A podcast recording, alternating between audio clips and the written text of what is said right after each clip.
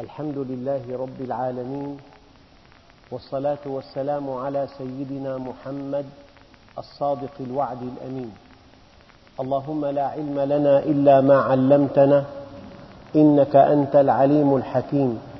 اللهم علمنا ما ينفعنا وانفعنا بما علمتنا وزدنا علما وأرنا الحق حقا وارزقنا اتباعه وأرنا الباطل باطلا وارزقنا اجتنابه واجعلنا ممن يستمعون القول فيتبعون أحسنه وأدخلنا برحمتك في عبادك الصالحين. أيها الإخوة الكرام وصلنا في الدرس الماضي في سورة البروج إلى قوله تعالى إن بطش ربك لشديد. قد يبدو لقارئ القرآن أن كل سورة في كتاب الله فيها مجموعة مقاطع. وقد لا يبدو لمن يقرأ القرآن قراءة سريعة أن هناك علاقة بين هذه المقاطع. ولكن لو تعمقنا في فهم هذه السورة لوجدنا أن الله سبحانه وتعالى يقول إن الذين فتنوا المؤمنين والمؤمنات ثم لم يتوبوا فلهم عذاب جهنم ولهم عذاب الحريق. إن الذين آمنوا وعملوا الصالحات لهم جنات تجري من تحتها الأنهار ذلك الفوز الكبير. إن بطش ربك لشديد. يعني ربنا سبحانه وتعالى يؤكد أن الله إذا أراد أن يأخذ العصاة أخذهم أخذا شديدا. سيدنا موسى سأل الله عز وجل فقال يا رب أي عبادك أحب إليك حتى أحبه بحبك؟ قال يا موسى أحب عبادي إلي تقي القلب نقي اليدين لا يمشي إلى أحد بسوء. أحبني وأحب من أحبني وحببني إلى خلقي. فقال يا رب إنك تعلم أني أحبك وأحب من يحبك فكيف أحببك إلى خلقك؟ قال ذكرهم بآلائي الآيات الكونية كما كان في الدرس الماضي والسماء ذات البروج ونعمائي وهذه النعم الكبيرة التي من الله بها علينا وبلائه. في هذه الآية مناسبة للحديث عن بطش الله الشديد. ربنا عز وجل قال وكأي من قرية كانت آمنة مطمئنة يأتيها رزقها رغدا من كل مكان فكفرت بأنعم الله فأذاقها الله لباس الجوع والخوف بما كانوا يصنعون. وهذه الآية يعني مطبقة في كل زمان وفي كل مكان وتحت سمع الناس وبصرهم. وكأي من قرية كانت آمنة مطمئنة يأتيها رزقها رغدا من كل مكان فكفرت بأنعم الله فأذاقها الله لباس الجوع والخوف بما كانوا يصنعون. آية ثانية. ربنا سبحانه وتعالى يقول قل هو القادر على أن يبعث عليكم عذابا من فوقكم أو من تحت أرجلكم أو يلبسكم شيعا ويذيق بعضكم بأس بعض. هذا من بطش الله الشديد. وأن تذوق القرية التي كانت آمنة مطمئنة والتي كان رزقها يأتيها رغدا من كل مكان أن تذوق الخوف والجوع هذا من بطش الله الشديد. وربنا سبحانه وتعالى في آية ثالثة يقول وكذلك أخذ ربك إذا أخذ القرى وهي ظالمة. إن أخذه أليم شديد. ليست أخبار الزلازل والفيضانات والمجاعات والبراكين والصواعق عنا ببعيد. وهذا من أخذ الله الشديد. وهذا من بطش الله عز وجل. الله سبحانه وتعالى قد ينزل بطشه بجماعات وقد ينزل بطشه بأفراد. ألم تسمع بإنسان فقد ثروته كلها وصار يتكفف الناس؟ هذه قصص كثيرة.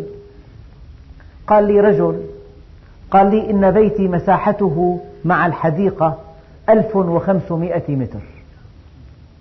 موظفان خاصان للحديقة. عندي ثلاث سيارات واحدة للسفر وواحدة للمدينة وواحدة للمعمل. قال لي ما دخل بيتي الطعام إلا بكميات كبيرة. رأيته في بعض الدكاكين في أحد أحياء دمشق ينام على طاولة التفصيل ويأكل طعاما من العلبة التي فتح منها الطعام ولا صحنت في دكانه. ثم بكى وقال لقد طردني أهلي خارج المنزل. وكيف كان من قبل؟ يعني لما الإنسان يشوف أشخاص ألمت بهم المصائب بالإضافة إلى أنه ينبغي أن يعطف عليهم وأن يرحمهم وأن يقدم لهم المساعدة ينبغي أن يستنبط من هذه الظواهر المؤلمة حكمة أن تقول والله ما بيستاهل هذا كلام فيه شك في حكمة الله عز وجل. وأن تقول خرجه الله لا يقيمه كمان في شماتة لا تقل هذا الكلام ولا ذاك ولكن قل كما قال سيدنا عيسى عليه وعلى نبينا أفضل الصلاة والسلام. إن تعذبهم فإنهم عبادك وإن تغفر لهم فإنك أنت الغفور الرحيم. فربنا عز وجل قال إن بطش ربك لشديد. إن حرف مشبه بالفعل معناه التوكيد. يعني إذا قلت الله غفور رحيم وإذا قلت إن الله غفور رحيم. التركيب الثاني فيه توكيد. إذا قلت الشمس ساطعة وإذا قلت إن الشمس ساطعة فالتركيب الثاني فيه توكيد. فربنا سبحانه وتعالى يقول إن بطش ربك لشديد. ما هو البطش؟ الأخذ بالعنف. ربنا حليم كريم يمد للناس مدا لكنه إذا أخذهم أخذهم أخذ عزيز مقتدر. فالذي لا يخاف من الله أحمق. ألا نرى بأعيننا ما يحل ببعض الناس من أمراض وبيلة ومن أمراض عضالة؟ ألا نرى ما يحل ببعض الناس من فقر مدقع؟ ألا نرى ما يحل بالناس من مصائب قد لا تحتمل؟ إن بطش ربك لشديد. فالبطش شدة الأخذ والأخذ بالعنف وبالقوة. يا موسى ذكرهم بآلائي ونعمائي وبلائي والبطش من بلاء الله عز وجل. إن بطش ربك هذا البطش نسب إلى الله عز وجل. لم ينسب إلى اسم التسيير نسب إلى اسم الربوبية. الله رب العالمين ومعنى رب يعني مربي. والمربي لا بد من أن يكون عالما ورحيما في وقت واحد. الذي يربي شيئا يحتاج في تربيته إلى علم ويحتاج في تربيته إلى عطف. فالله سبحانه وتعالى عليم بنا ورحيم بنا. ومع ذلك إن بطش ربك. يعني أيام الطبيب يكون طبيب لامع جدا وماهر جدا. ومع ذلك يقول لا بد من بتر الرجل. وإلا هذا المرض يتفاقم. نقول إن الطبيب قطعها. إن الطبيب قد يقطعها مجرم وقد يقطعها حادث. لا نقول إن الحادث هذا كان رحيما. أما إذا قلنا إن الطبيب قطعها فحينما تنسب قطعها إلى الطبيب الطبيب يتمتع بالعلم والرحمة إذا لا بد من أن يكون قطعها فيه حكمة بالغة. إن بطش ربك نسبة البطش إلى الله عز وجل وإلى اسم الربوبية بالذات هذا يعني أن هذا البطش لا بد منه. وهو عين الحكمة وهو في النهاية رحمة. إن بطش ربك لشديد. طيب البطش وحده الأخذ بالعنف. فكيف إذا وصف البطش بأنه شديد؟ إذا قلنا إن لله بطشا كلمة بطش وحدة تعني الأخذ بالعنف والقوة. فكيف إذا وصفنا هذا البطش بأنه شديد. هذا شيء يعني يلفت النظر إن بطش ربك لشديد. هذه اللام يعربها النحاة لام المزحلقة يعني أصلها لام التوكيد أساسها لبطش ربك شديد. دخلت عليها إن فزحلقنا اللام إلى خبر إن أساسها لام التوكيد. إذا الله سبحانه وتعالى في قوله إن يؤكد. والبطش هو الأخذ الشديد وهذا البطش وصف بأنه شديد. لكن هذا البطش الشديد مضاف إلى رب العالمين ورب العالمين عليم وحكيم ورحيم. إذا هذا البطش لا بد منه. إن بطش ربك لشديد.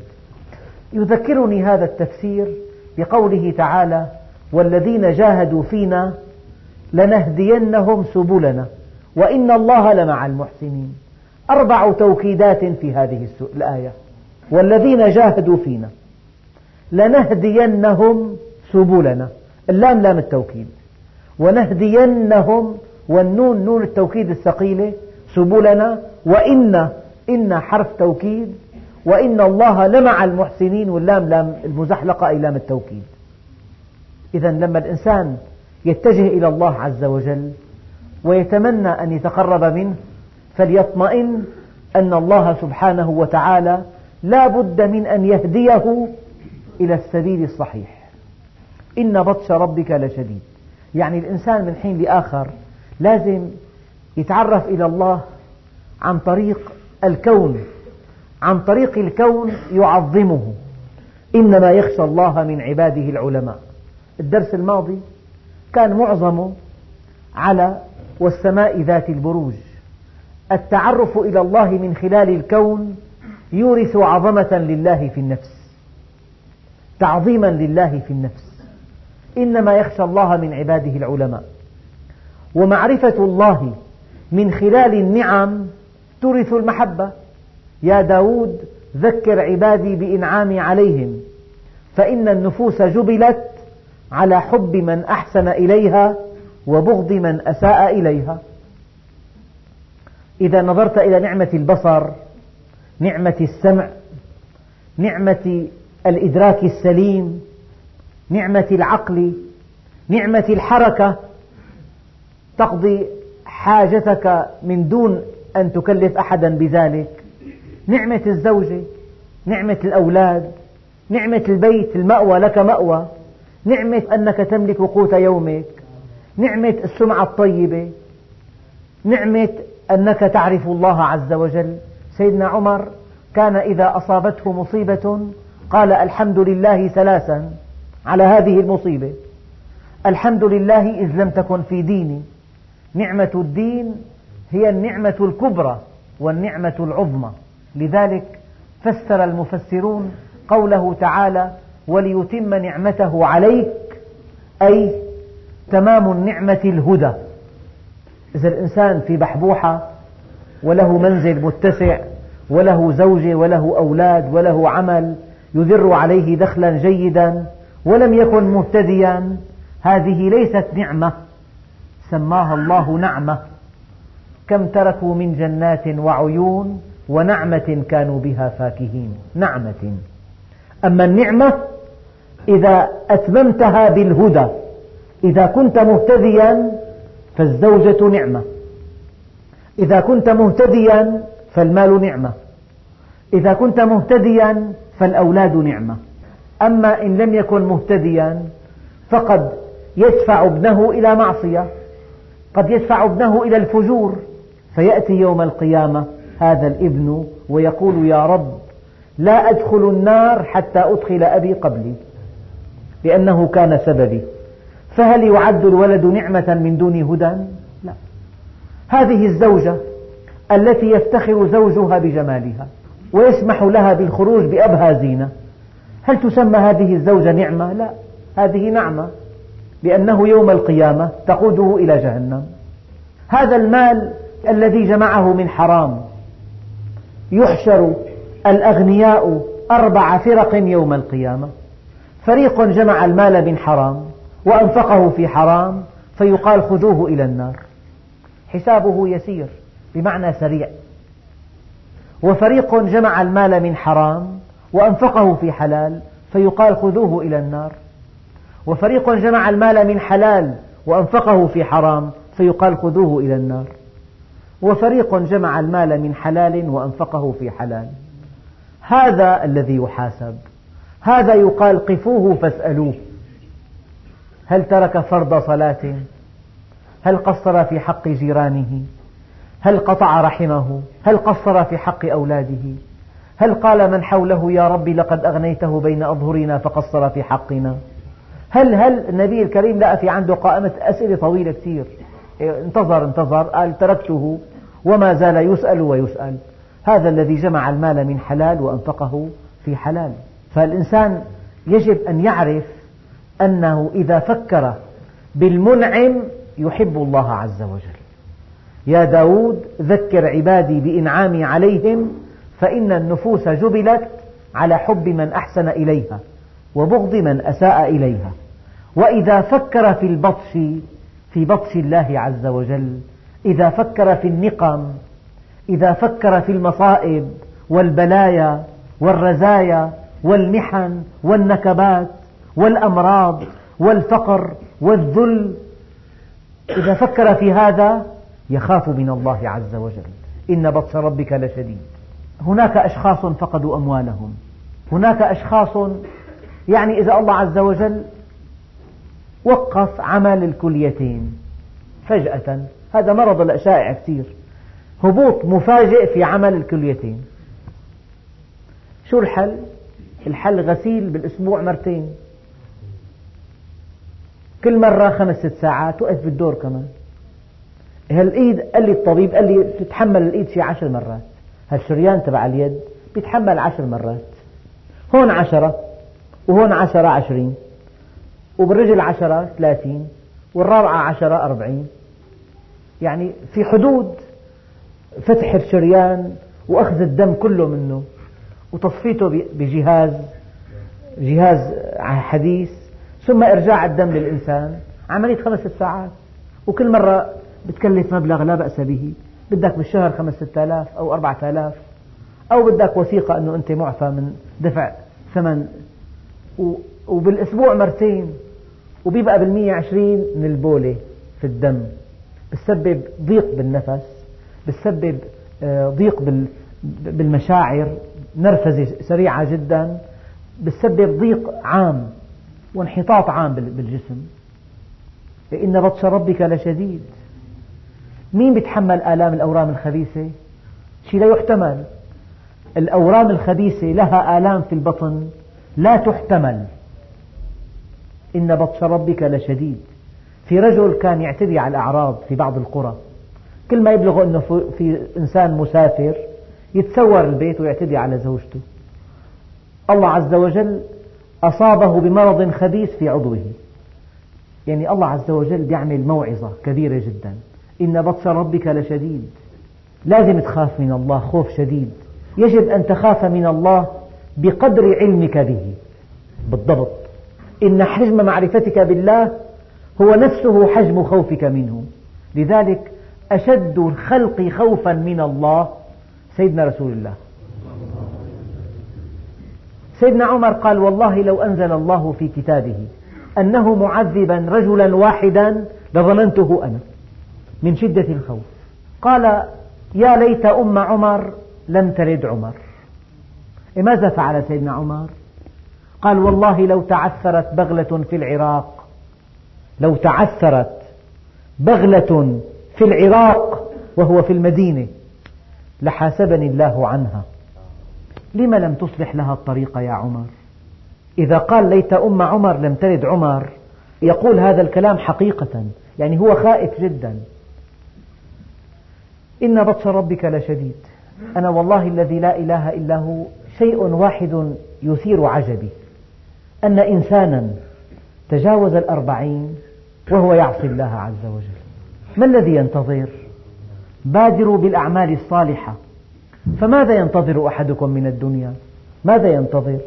هل تنتظرون إلا فقرا منسيا أو غنى مطغيا أو مرضا مفسدا أو هرما مفندا أو موتا مجهزا أو الدجال؟ فشر غائب ينتظر أو الساعة والساعة أدهى وأمر. الذي لا يخاف من الله أحمق. والذي لا يخاف من الله غبي والذي لا يخاف من الله شقي. اعلم أبا ذر أن الله أقدر منك عليه.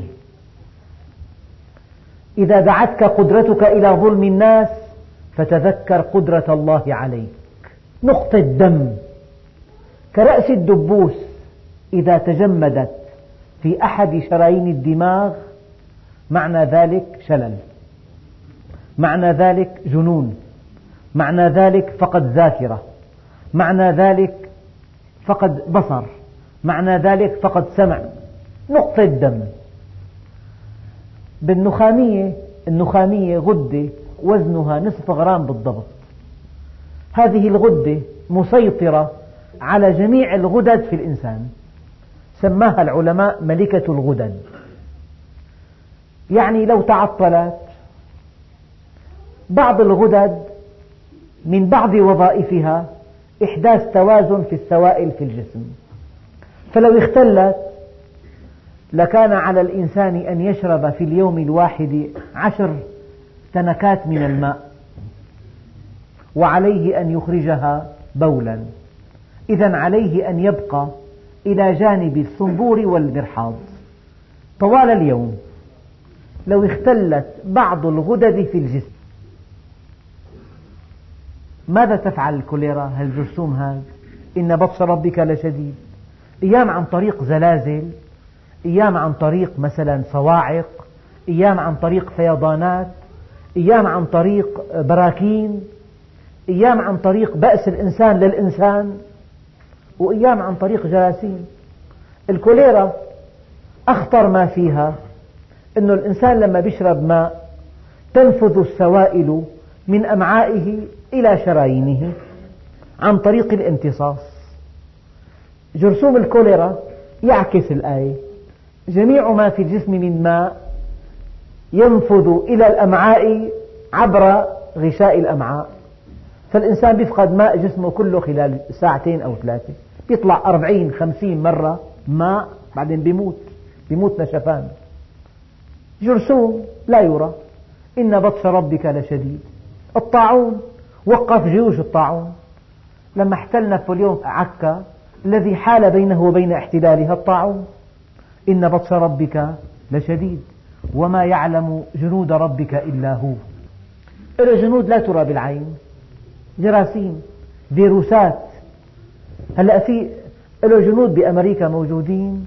مرض الهيرفيز مرض جنسي ناتج عن الانحلال الأخلاقي. مرض حياتي لا شفاء منه.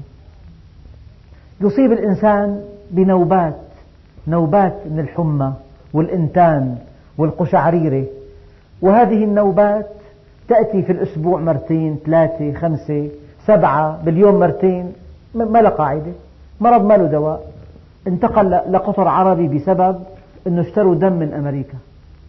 إن بطش ربك لشديد. إذا الإنسان خبص. ارتكب الفاحشة. الأمراض الجنسية وحدها أكبر عقاب من الله عز وجل عاجل للفحشاء. ولا تقربوا الزنا إنه كان فاحشة وساء سبيلا. واحد راح لبلد وارتكب الفاحشة وله زوجة وأولاد رجع معه مرض صار. خجلان يحكي لزوجته معناتها خانها معنى ذلك. يغادر ويرجع ويتحكم خلال خمسة سنوات قال له لواحد قال له محروق قلبي على غلطة. إن بطش ربك لشديد. لما الإنسان بيكون نظيف أخلاقه نظيفة وبدنه نظيف سعيد بيكون. فهي الآية هي يجب أن تترك فينا أثرا بليغا. إن بطش ربك لشديد. على مستوى الأفراد وعلى مستوى الشعوب. الشعوب الضالة. إن بطش ربك لشديد. وكأي من قرية كانت آمنة مطمئنة يأتيها رزقها رغدا من كل مكان فكفرت بأنعم الله فأذاقها الله لباس الجوع والخوف بما كانوا يصنعون. قل هو القادر على أن يبعث عليكم عذابا من فوقكم أو من تحت أرجلكم أو يلبسكم شيعا ويذيق بعضكم بأس بعض. من آيات الله عز وجل. وكذلك أخذ ربك إذا أخذ القرى وهي ظالمة إن أخذه أليم شديد. إن بطش ربك لشديد. في أوج شبابه له بيت وله سيارة وله عمل يدر عليه أرباحا طائلة لكنه لا يعرف الله أبدا.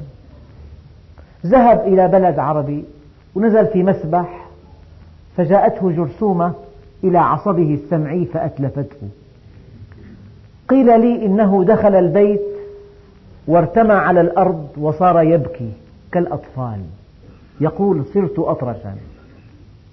إن بطش ربك لشديد. سمعك بيده. بصرك بيده. أخي صار في انزلاق بالشبكية. بيد مين الشبكية ساوى عملية جراحية معقدة جدا. عطوها أربع تبشيمات بالعين الشبكية. لزقوها بس مهدد بكل لحظة. أن تسقط الشبكية فيفقد بصره إن بطش ربك لشديد. قادر الله عز وجل يسلب الإنسان بصره وقادر يسلبه سمعه ويسلبه صحته وقوته وإذا كان سلبه عقله أقرب الناس إليه بيترجوا أولي الأمر يكون له محل بالقصير. بيكون بيته هو اشتراه. زوجته بتترجى تتغطى وبتروح. بدنا محل لزوجي. هلكنا ما نيمنا الليل امبارح. إذا واحد الله أعطاه عقل متزن معناها بنعمة. فإذا سلب منه عقله ما عاد له محل بالبيت أبدا. فقد مكانه في البيت. فقد مكانه بالعمل. رجل تزوج امرأة يعني جيدة ومستقيمة ودينة ومستورة. ما حب هالشكل هذا أمرها أن تختلط مع أصدقائه. أمرها أمرها حتى أخرجها من دينها. آلام بعينه لا تطاق. من طبيب لطبيب لطبيب. آخر شيء استقر عن عن طبيب. لا بد من قلعها. قلعت عينه ووضعت في كفه. إن بطش ربك لشديد. واحد آخر حصل شهادات عليا. وصل إلى أعمال يعني راقية جدا وعاش في بحبوحة كبيرة فقد بصره. يعني أول أسبوعين ثلاثة يقول له مساعده أنه هالمعاملة هيك مضمونة يقول له موافق يوقع. أسبوعين ثلاثة شهر بعدين أعفي من منصبه. زاره صديق إلي هو صديقه أيضا قال له والله يا فلان أتمنى أن أجلس على الرصيف وأتكفف الناس.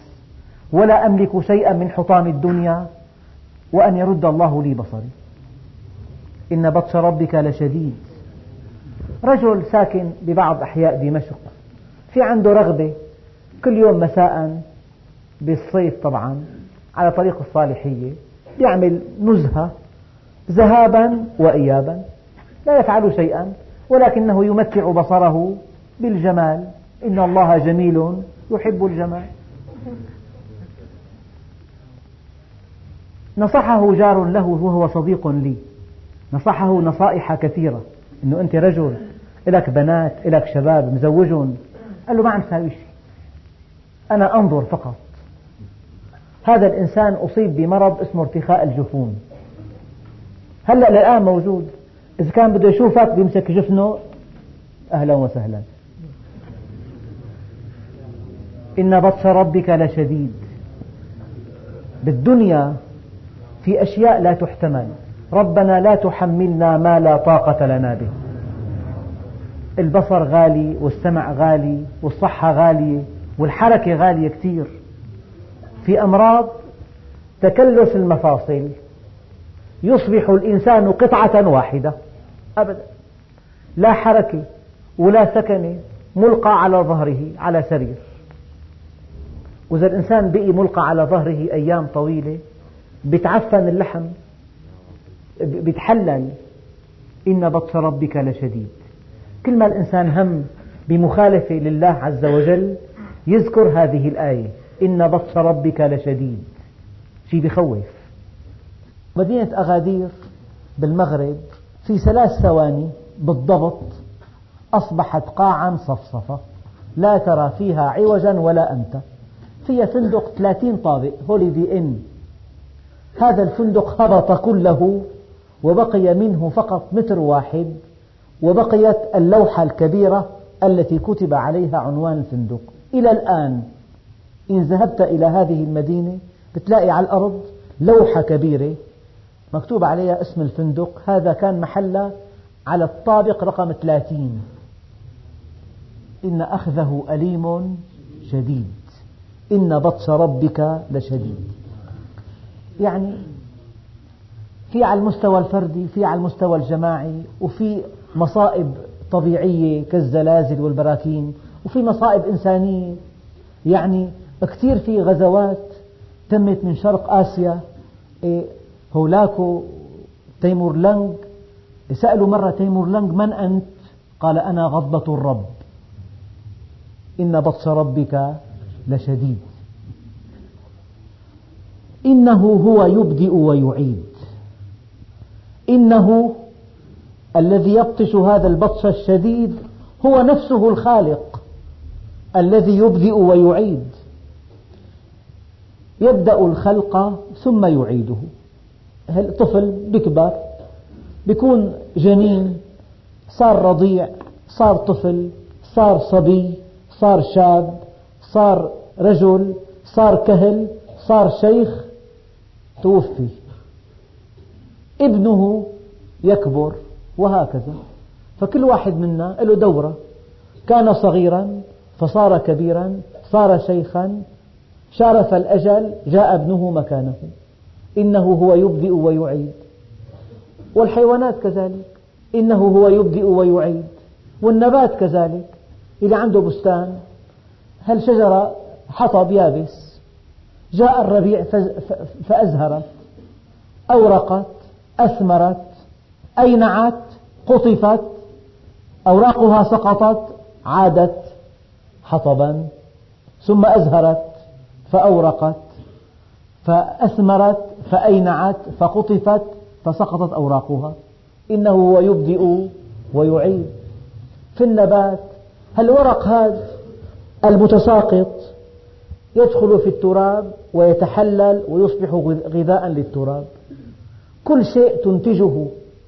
النباتات يتحلل ويصبح في خدمة نمو النباتات. إنه هو يبدئ ويعيد. يعني قال لي شخص عنده بستان قال لي أغلى شيء السماد الطبيعي. غالي كثير. بكلف.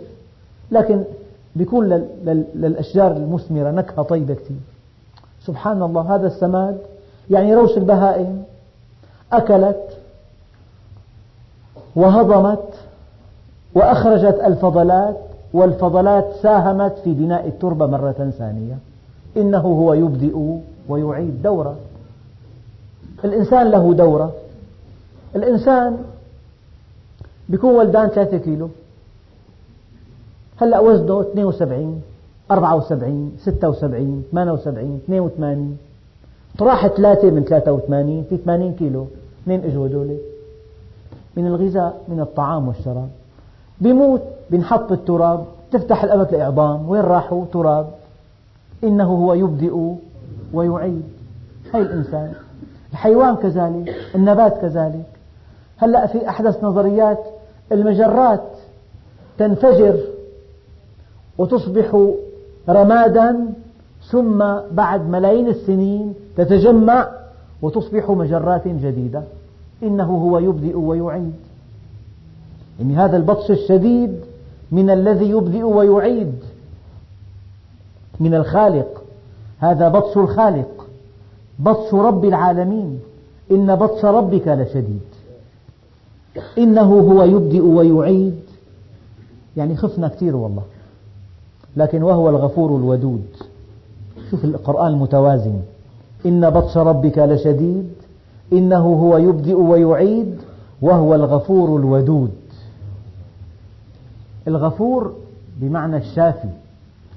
في فهم لهالآية ساذج أنه فلان عمل ذنب اسمح لي قال له روح ما في شيء عليك روح مو هيك. هذا معنى ساذج للمغفرة. المغفرة شفاء. يعني هذا الذي ارتكب الذنب نفسه مريضة. أقبل على الله بعد التوبة فجاء النور الإلهي فشفى نفسه من هذا المرض. يعني إذا إنسان غفر له يعني شفيت نفسه بنور الله. الصلاة طهور. الصلاة طهور. يعني بها يطهر الإنسان من ذنوبه. وهذه هي المغفرة. التكفير غير المغفرة. التكفير حينما يفنى الإنسان وتفنى هذه الذاكرة حينما يبعث مرة ثانية لا يذكر من أيام جاهليته شيئا. أما في الدنيا لو الإنسان تاب واستقام وأقبل وطهرت نفسه في بذاكرته أعماله في الجاهلية. هذه أحيانا تنغص عليه سعادته.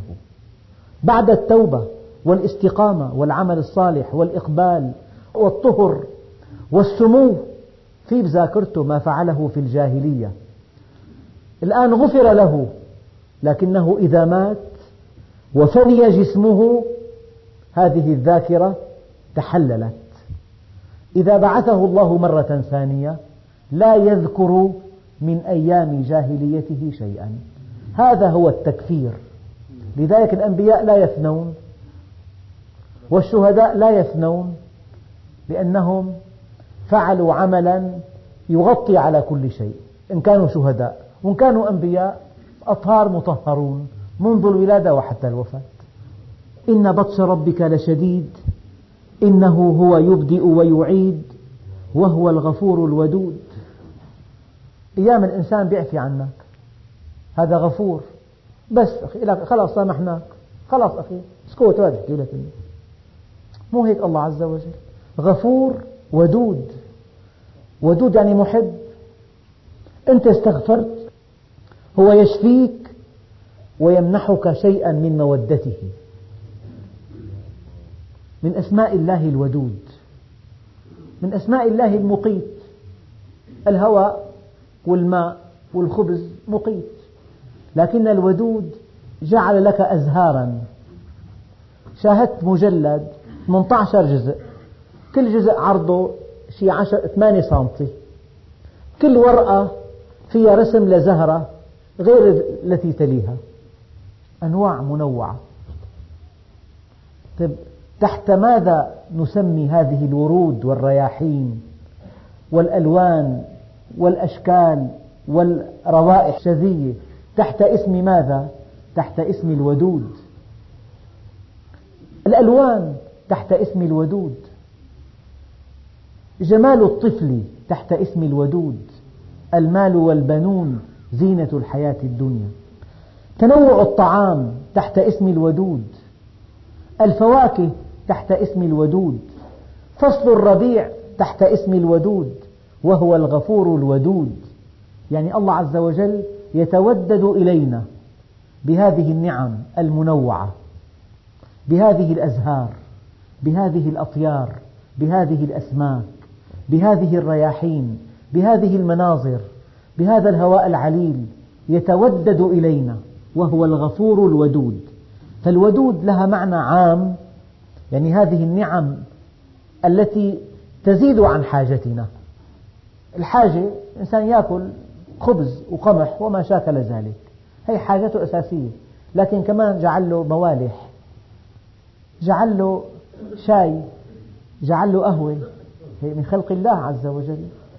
جعل له فواكه منوعة. جعل له مسرات منوعة. هي كلها تحت اسم الودود وهو الغفور الودود. على المستوى الجماعي. أما على المستوى الفردي كل إنسان لما بيستقيم على أمر الله وبيتوب إلى الله توبة نصوحة الله عز وجل بيعامله معاملة تفتنه. شو المعاملة هي؟ لطف. تيسير أمور. شعور بالراحة. وهو الغفور الودود ذو العرش المجيد. العرش الملك يعني بتعبير آخر الكون صاحب الكون. الإنسان بيكون صاحب مزرعة ماشي بالعرض هي مزرعة إلي بيقول لك. بيكتب الملك لله مزرعة فلان. ذو العرش المجيد.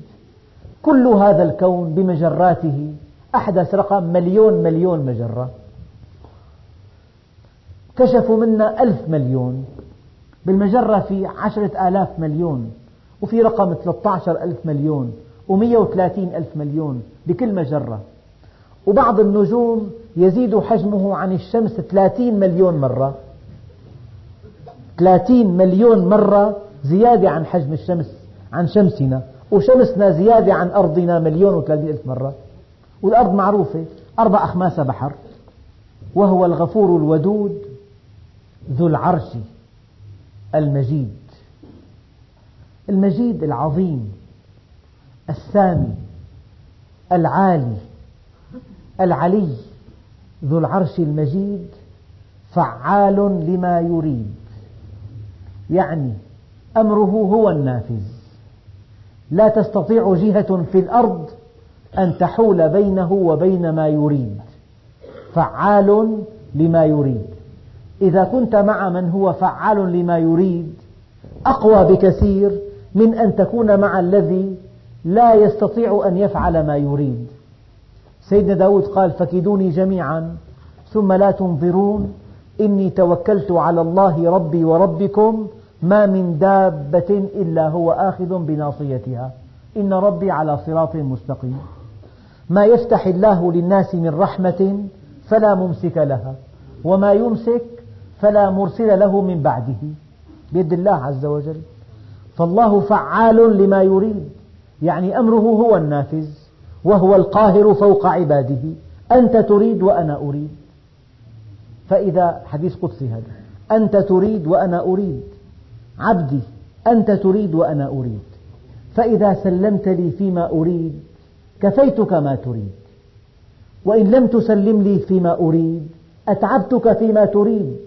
ثم لا يكون إلا ما أريد. الله سبحانه وتعالى فعال لما يريد. ربنا يعلمنا سيدنا يوسف ماذا أراد به إخوته؟ تعلمون القصة الطويلة مغزاها في كلمة واحدة. قال تعالى والله غالب على أمره ولكن أكثر الناس لا يعلمون. إخوته جميعا أرادوا به كيدا. وضعوه في غيابة الجب. الله فعال لما يريد. جعله عزيز مصر سيدنا موسى أن اقذفيه في التابوت. فاقذفيه في اليم فليلقه اليم في الساحل. صار سيدنا موسى ربي في قصر فرعون. كان يخاف من طفل من بني إسرائيل يقضي على ملكه فأمر بقتلهم جميعا. الذي سوف يقضي على ملكه رباه في قصره. فعال لما يريد. فالتقطه آل فرعون ليكون لهم عدوا وحزنا. هذه القصص بليغة جدا. كل شيء بأمر الله. أمره هو النافذ. فالواحد لا يظن أنه باجتهاده أو بذكائه يفعل ما يريد. لا يفعل الله إلا ما يريد وأنت ضمن إرادته. وهو الغفور الودود ذو العرش المجيد فعال لما يريد. الدليل هل أتاك حديث الجنود؟ من هم؟ قال فرعون وثمود. ففرعون اسم فرعون وثمود اسم قوم. فكيف جمع الله اسم رجل مع اسم قوم؟ قال هذه إشارة إلى أن قوم فرعون ذابوا في فرعون. ذابت شخصيتهم كلها في فرعون. فإذا قلنا فرعون نعني بهذه الكلمة قوم فرعون. وثمود الذين جابوا الصخر بالواد وفرعون ذي الأوتاد. فاستخف قومه فأطاعوه إنهم كانوا قوما فاسقين. هؤلاء ذابوا جميعا. ذابت شخصيتهم ولم يبق في هذا المجتمع إلا فرعون. فربنا عز وجل كنا به عن قوم فرعون. هل أتاك حديث الجنود فرعون وثمود؟ يعني أهلكهم الله عز وجل؟ هذا تأكيد قوله تعالى إن بطش ربك لشديد. بل الذين كفروا في تكذيب والمقصود بالذين كفروا كفار قريش. يعني على الرغم من كل هذا قومك يا محمد يكذبوك. ولم يقل يكذبوك قال بل الذين كفروا في تكذيب هي في للظرفية. يعني هم في حالة من التكذيب هم غارقون في كل أنواع التكذيب. يعني قال أحدهم لم أرى أشد صمما من الذي يريد أن لا يسمع. إنا وجدنا آباءنا على أمة وإنا على آثارهم مهتدون. بل الذين كفروا في تكذيب والله من ورائهم محيط. معنى محيط هنا أي محيط بدقائق أعمالهم. أعمالهم كلها تحت إشرافه ومراقبته. أيام الإنسان يعمل عملا ويظن أن فلانا لا يراه. فلان مصوره. فرجي شريط أعوذ بالله. كل الذي فعلته مسجل عليك مثلا. ربنا عز وجل قال بل الذين كفروا في تكذيب والله من ورائهم محيط. يعني كل أعمالهم كل حركاتهم كل سكناتهم جميع تصرفاتهم تجاوزاتهم طغيانهم كله في علم الله عز وجل وفي آه، قبضته وهم والله من ورائهم محيط. المعنى الثاني والله قادر عليهم في كل لحظة. في أية لحظة من لحظاتهم الله سبحانه وتعالى يهلكهم. والله من ورائهم محيط. بل هو قرآن مجيد يعني لا حدود لعلوه.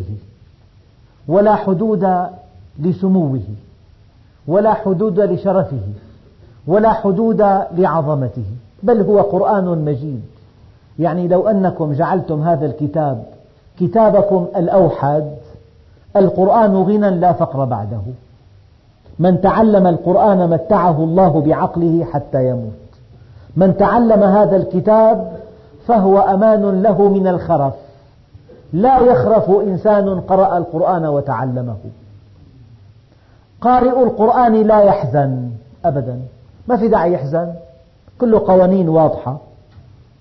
هذه القوانين بمثابة مقدمات ونتائج حتمية. من عمل صالحا من ذكر أو أنثى وهو مؤمن فلنحيينه حياة طيبة. ومن أعرض عن ذكري فإن له معيشة ضنكا ونحشره يوم القيامة أعمى. بل هو قرآن مجيد. والذين جاهدوا فينا لنهدينهم سبلنا. فإما يأتينكم مني هدى فمن تبع هداي فلا خوف عليهم ولا هم يحزنون. إن الذين قالوا ربنا الله ثم استقاموا تتنزل عليهم الملائكة ألا تخافوا ولا تحزنوا. وأبشروا بالجنة التي كنتم توعدون. لا يحزن قارئ القرآن يرى أموره كلها بيد الله عز وجل وهو الرحيم الحنون اللطيف السميع البصير القدير الغني المحب بل هو قرآن مجيد في لوح محفوظ. بعضهم قرأ في لوح محفوظ يعني بل هو قرآن محفوظ في لوح. إذا قلنا محفوظ في لوح يعني من الزيادة والنقصان. وإذا قلنا بل هو قرآن مجيد في لوح محفوظ يعني اللوح محفوظ من الزيادة والنقصان. وإذا كان محفوظ للقرآن من التبديل والتغيير. إما أن تكون محفوظ صفة للقرآن بل هو قرآن مجيد في لوح محفوظ يعني محفوظ من التبديل والتغيير وإذا قلنا في لوح محفوظ من الزيادة والنقصان. يعني أحيانا يصوروا بعض الخرائط على أفلام صغيرة يحطوها بأماكن أمينة. حتى لو صار حريق للطابو مثلا يقول لك عندنا صور آه، ميكروفيلم لكل هذه المصورات. فربنا عز وجل هذا الكتاب القرآن الكريم في لوح محفوظ لا يزيد ولا ينقص ولا يتبدل ولا يحرف ولا يغير ولا أي شيء يطرأ عليه. إنا نحن نزلنا الذكر وإنا له لحافظون. ومن نعمة الله عز وجل أنه حفظ لنا كتابنا. وهذا الكتاب حفظ لنا لغتنا. يعني ما في بالعالم أمة أطفالها الآن يقرؤون في الصف العاشر ما كتبه شعراء قبل 1500 عام بفضل كتاب الله. أما اللغة الإنجليزية ما, ما كتبه شكسبير في عام 1600 تقريبا. الآن يترجم ترجمة للغة الإنجليزية. هذه اللغة تبدلت وتغيرت وتطورت لكن الله عز وجل حفظ القرآن فحفظ لنا لغتنا. يعني مئة مليون إنسان يتكلمون لغة واحدة هذا شيء من فضل الله عز وجل أين المؤذن؟ وتسعة في المئة من هذا السكر سكر بسيط يعني سهل الهضم يعني ينتقل من الفم إلى الدم في أقل من عشرين دقيقة شيء آخر قال إن التبادل بين الخلايا وبين الأكسجين يسبب ترسب بعض المواد التي تغدو في تراكمها سامة. ماء التفاح يحل هذه المواد السامة ويخفف من ظاهرة التسمم التي تصيب كبار السن. لذلك التفاح يسهم في إرواء العطش الخلوي. قال في عطش بشري علاجه الماء. وفي عطش خلوي علاجه الفاكهة. لو إنسان شرب ماء كثيرا وأكل أكل بعيد عن عن تركيب التفاح أو أكل أكل ليس فيه فاكهة إطلاقا يحس بحالة من التسمم العامي يزيلها أحيانا تناول الفاكهة. فالتفاح يزيل العطش الخلوي. وهذا مهم جدا في حل السموم التي تؤذي الجسم البشري. من منا يصدق أن التفاح يقاوم ظاهرة خطيرة في الشيوخ اسمها التحمض يعني تناول اللحوم والمكسرات دون بذل جهد بسبب تراكم مواد حامضية في الخلايا. هذه المواد الحامضية إذا تراكمت تسبب آه، يعني تعبا في الجهاز العضلي. التفاح يقاوم ظاهرة التحمض في الجسم. شيء آخر التفاح يستخدم مضادا حيويا للنخر لنخر الأسنان. لذلك ينصح أطباء الأسنان بتناول التفاح. مضاد حيوي لداء نخر الأسنان. ويزيد من نشاط القلب ويقي عطب الأوعية الدموية. وشيء آخر إن قشر التفاح المغلي يسبب حل الرمال وإدرارا للبول. ربنا عز وجل خلقه كامل يخلق فاكهة منظرها جميل منظرها متعة. في أشخاص يحطوا على الطاولة صحن فاكهة وهم لا يتمنون الأكل منظر هذه الفاكهة محبب. والرائحة عطرة والمادة مغذية والمادة دوائية. شيء آخر في التفاح. التفاح يقاوم الغازات والإمساك أيضا. والتفاح فيه مادة اسمها البكتين مرممة للجهاز الهضمي. والتفاح مرطب ومسهل ويقي من التهابات الأمعاء. هذا خلق الله عز وجل. يعني ما حدا بيتمنى يأكل دواء هلا. لكن مر أخي وما بدي هذا دواء دواء على شكل فاكهة. دواء لو الإنسان تناول يعني كل ما خلقه الله عز وجل باعتدال لوقى نفسه الحاجة للدواء. فالله سبحانه وتعالى قال يا داود ذكر عبادي بإنعامي عليهم فإن النفوس جبلت على حب من أحسن إليها وبغض من أساء إليها. والحمد لله رب العالمين.